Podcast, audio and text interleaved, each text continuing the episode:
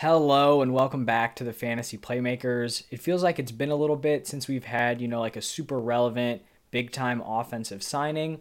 Well, we just had one. The Los Angeles Rams are going to be signing Allen Robinson.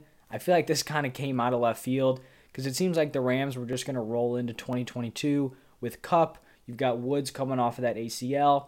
And then I just assumed they would be re signing Odell Beckham and he would join them later on in the year. And then you still got guys like Van Jefferson there as depth, you know, early on in the season. But they go out, they make a splash and bring in Allen Robinson.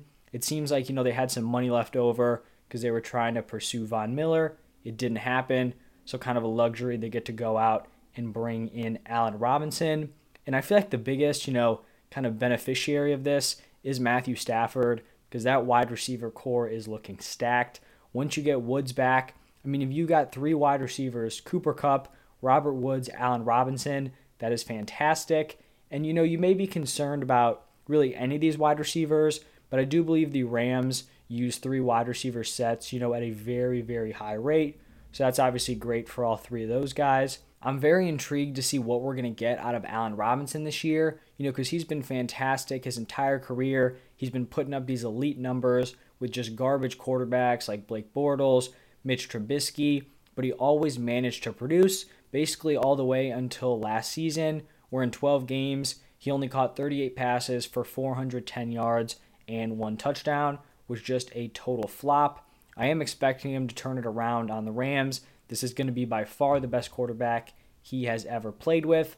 You know, for Cooper Kupp, this isn't going to impact him at all. He's still going to be an elite wide receiver one, you know, high end wide receiver one, probably the number one overall, you know, heading into fantasy drafts. Robert Woods, when he comes back, he's going to be a stud. And then Allen Robinson will work in there as well. I'm not sure what his ceiling is, just because he is going to be competing with those other weapons. But as a whole, I just think this Rams offense is looking very dangerous. And Matthew Stafford is likely going to be a stud in fantasy. You know, you've got like those top tier quarterbacks who have the dual threat ability. You know, you got Josh Allen, you've got Lamar Jackson, Kyler, and then you throw guys like Herbert, Mahomes in that range. I'm probably forgetting someone, but you know, you have those guys, and then you've got that next tier of players like Tom Brady and Matthew Stafford, who you know are going to ball out. They just don't have that elite, elite ceiling because they lack that rushing ability, but you know they're going to be in like that 22 point per game range, which is very, very solid as your QB1. So, those are my initial thoughts. I was pretty shocked when I saw that A Rob was going to the Rams.